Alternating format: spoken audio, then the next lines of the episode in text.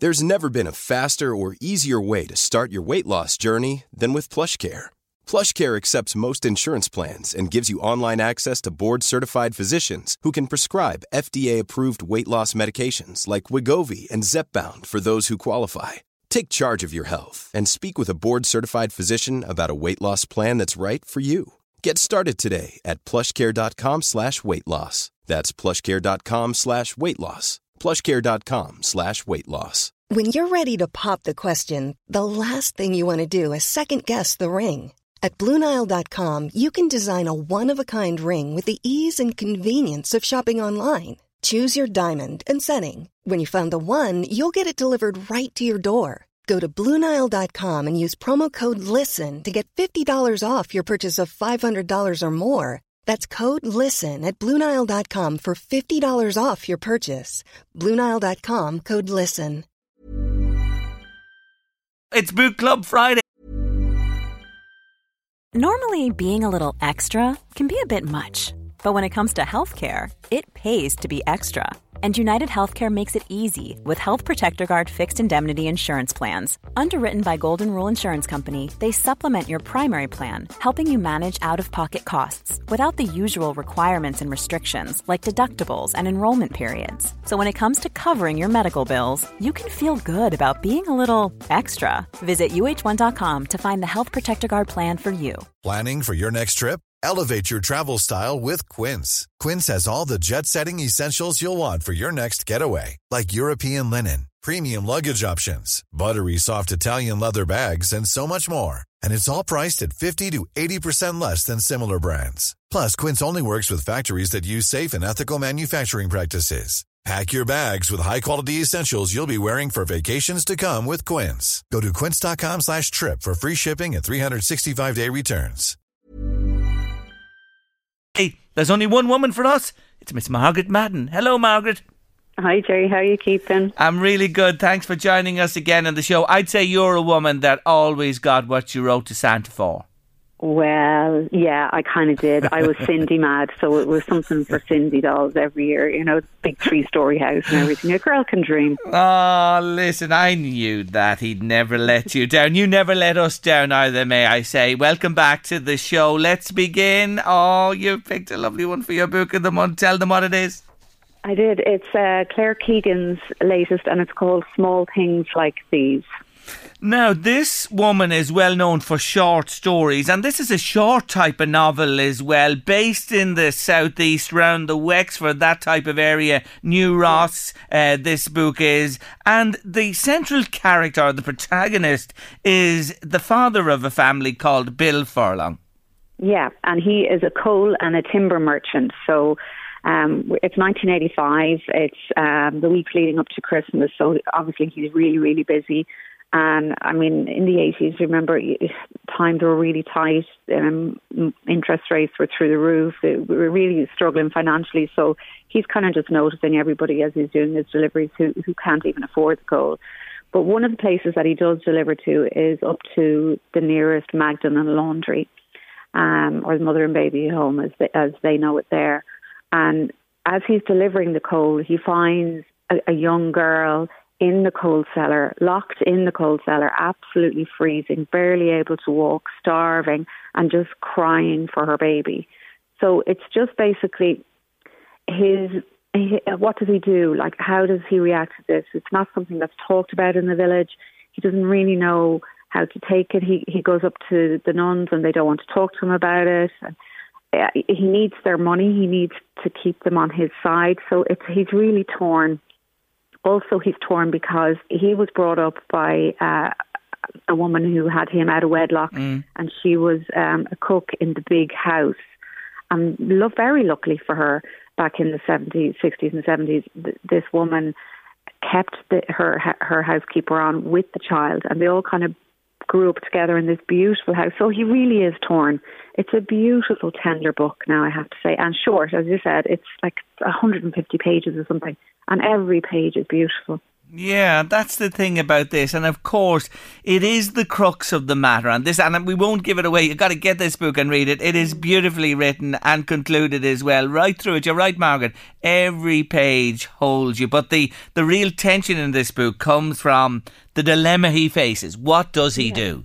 Yeah, and you know, it's head over heart. He needs to support his family. He needs to, uh, you know, and, and that would mean saying nothing and ignoring what's going on in the Magdalene home. Or does he do something and and reveal his own past. Mm. It must have resonated with you because you spoke to us about your life story, uh, you know, at a young age having a baby on the show. I'll never forget it when we talked about it here. It, it really must have touched you. It did. I mean, anything to do with those mother and baby homes really touches everybody in the country anyway, I think. Yeah. But for me, it's a little bit more poignant because I managed to avoid one by the skin of my teeth, mm. like literally by the skin of my teeth and and that was because I had supportive parents. Yes. And if it hadn't have been for them, I, there, but for the grace of God, go I. Mm, mm. Anyway, it is you. You'll skip through this book. You won't put it down when you pick it up. it, it is simply beautiful. It really yeah. is. Uh, I, will literally be buying copies for everyone this Christmas. there you go. There you go. Well, now that says an awful lot of our Margaret is doing that. She really rates it highly, and she know you will love it too. So, our book of the month on late lunch this month picked by our Margaret Madden's. Small things like these by Claire Keegan, and it's widely available at the moment, so it is. Yeah. And you will not go wrong uh, when you pick up that book. Now, let's move on to your next recommendation. And, um, you know, I have to say about this, it's dealing with death, but. So the book is what, Margaret? It's by Anne Marie Hourihane, and it's Sorry for Your Trouble The Irish Way of Death. Now, this is a subject, it's a sensitive subject, and it's death is taboo in many people's book, and in an awful lot of people's book, to be honest with you, but it's inevitable for all of us. She's handled this well, hasn't she? She has, but I think that um, probably go, going back to um, was it Nuala O'Faolain that, that spoke to Marian Finucane years yep. ago about about uh, you know we have to face our death, we have to realise it's part of life, um, so that's a kind of a seminal discussion that's been going on for kind of the past decade. And the more I read about it, you know, as it's part of my thesis, um, the more I, I can't understand why we don't talk about it more. It's, it shouldn't be taboo. And so what she's done is she has you know, she's a journalist, so she she has gone and got stories of of all aspects of the Irish way of death. So she goes into um, a respite home and and speaks to someone who is dying and to the staff and the family. Um, she goes to an undertaker's and watches the embalming of a body. She goes uh, to a burial. She goes to many, many funerals of all different types, everything from from suicide to murder to old age. Um, she goes.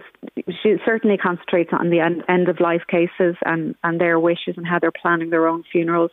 And and then there's the whole COVID thing. What funerals were like during COVID. And then, um, unfortunately, her own father, the loss of her own father, is in there too. So it's a little bit of everything. But you know what? Parts of it are absolutely hilarious as well. Mm. You know, um, the, the, Irish way with death does always involve humour. Yes. Um, we all know we've been to funerals and wakes where they're giggling in the corner and stories are being told and yeah. We do have a very, very special way of dealing with death, yeah. and it should be it should be something we embrace. Yeah, it's uh, a way of dealing with it and processing it as well. I, I just look, she uh, two of the high-profile funerals she attended, Lyra McKee um, in, in, Belfast, and uh, singer Tom, Mc, Big Tom McBride. She was at yeah. his as well. You know, they were, were high-profile ones. But uh, is is the case you're talking about, uh, and it really makes a huge impact? Is that Bernie Brady Walsh? Um, yeah, yeah, that's, that's the final weeks open- of her life. Yeah, we open up with her in the respite home, so she Yes. knows she's dying, and and they they become very very close friends because they spend so much time together. Hmm.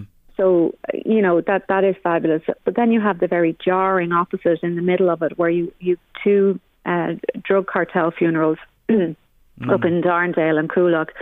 Um, uh, where it was like who could outdo each other the most at their funerals, you know, with with the size of it and the uh, the dressing and it was nearly like a wedding, you know, over Yes. over the top. And and the, there's a conversation about why do we glamorise drug deaths and in comparison to the humble death that say Bernie is going through. Mm. Um, so it's very insightful, very very clever, and then also looks back at the history of the Irish funeral, which of course you know I know a wee bit about, mm. and the, the stories way back from folklore. So it's fabulous. Yeah, you're on the money here again this week. Again, uh, you know, it, it, this uh, is interwoven with your life and your studies and that as well. Mm. Um, but, but I, I have to say empathy, uh, sensitivity, fun. It's all in there, isn't it?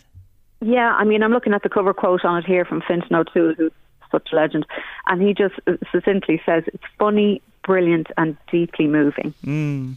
I think that does sum it up perfectly, and it's highly recommended by Margaret Madden. It's a second pick this month. It's Sorry for Your Trouble by Anne Marie Hourihane, and another one worth picking up uh, for the Christmas with the Christmas I- in mind. In mind now, yeah. now here we go. Here we go. This is a lovely book. The next one, I have to say, and and in a way, when we when you tell them the title, the title is a bit of a um, you know, a diversion, really. Tell them what your third pick is. It um, is Lost Dog by Kate Spicer. Yes, Lost Dog, a, a, love story. And there is a dog in this story. The dog is central to the story, isn't he? Yeah, the dog is on the cover with the author, Kate Spicer. He's such a gorgeous dog. He's a real scruffy lurcher and oh, adorable. But anyway, Kate Spicer is a lifestyle journalist, you know, mm. so she writes for the likes of the Irish Times and for the large glossy magazines. Yes. And basically, she. Uh, sorry, I have a bit of a tickle in my throat, so if I start coughing, ignore me. You're okay. Um, it, it's it's a memoir about um, basically it's about redemption and change and love. She was like a party girl in her forties, superficial life as she called it, with drugs and booze and just this constant trying to keep up with the Joneses and her her her boyfriend um, that she lived with is the complete opposite. You know, real straight laced, and as she'd be coming in absolutely hammered from her nights out, he'd be just out of the shower going out to work. So they had a very strange, kind of a lonely existence. So for some random reason, she decides to foster a dog, and along comes Wolfie. And within days, her whole life has changed. Wolfie goes everywhere with her. Unlike Ireland, where you can't bring your dogs anywhere, over in the UK you can. Mm. And he literally goes to parties, excuse me, to restaurants. And she's going to a wedding, so she decides to leave Wolfie with her brother to mind so she can go for the night. And she gets a phone call at the wedding to say that the dog has run off. Oh. Yeah. Now, I mean, uh, in the central of London, it's not like the dog would run off in Drogheda and you'd put up a note on Facebook and somebody or LMFM. yeah. Find a dog yeah. So this is you know down in Notting Hill area, and um, the dog that's where she's where she lives with with Kate Spicer. But of course, the brother's house isn't in that part of London, so the dog would have no idea where it was going. Hmm. So this leads to not only her search for her dog, but her search for her meaning and why she loves the dog so much. Yeah. And basically, the whole of London gets involved because a hashtag starts on Twitter, find Wolfie, and people are phoning in anonymous tips, and she's running around at all hours of the night looking for the dog. It's so uh. funny and really clever. And I listened to this one on audiobook, so it was the author's voice, which I, you know, I love. Yes. Yeah. Oh, listen, this yeah. book is really fun, folks, and and it, yeah. it, it is the dog is central to it. You're right, but the that the, the Twitter thing sets in train, you know, a whole different aspect. And of course, as you said there, she hasn't been married. She has no children.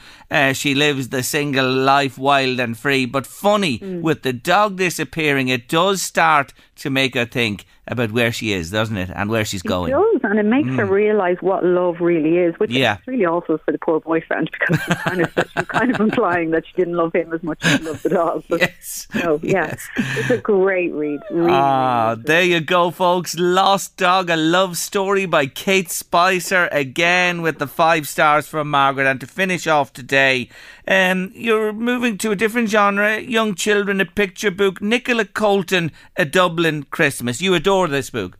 I do. Listen, I don't think you're ever too old for picture books, are you? You know, no. and my kids are too old that they don't obviously come up to bed for a, reading session. But this arrived in the post, and when I opened it and I saw this absolutely beautiful illustration, little girls flying up around the streets of Dublin, um, I just had to, I literally sat down and read it cover to cover. And I keep reading it. I keep taking it back out. It's a gorgeous story about Orla. And it starts off with a picture of her in her house. Um, she's a mixed race family, so her her dad, uh, mm, I, I don't know, her dad is black and her mom is white. And she says Christmas means gran. To me, Christmas means gran. But unfortunately, gran lives abroad and there's no flights, and the flight is delayed. So she's devastated, this little one. And she's her tree looks wrong because she always normally uh, decorates it with her granny, and she her special fairy lights aren't working, and the power goes out in Dublin. And just in her to kind of she goes to bed really sad, missing her gran, but this kind of twinkly fairy light comes to life and brings her on a journey through Dublin at night. Mm. And they cast light along, you know, famous famous landmarks. So they go into the National Library and they go to the GPO to post a wish.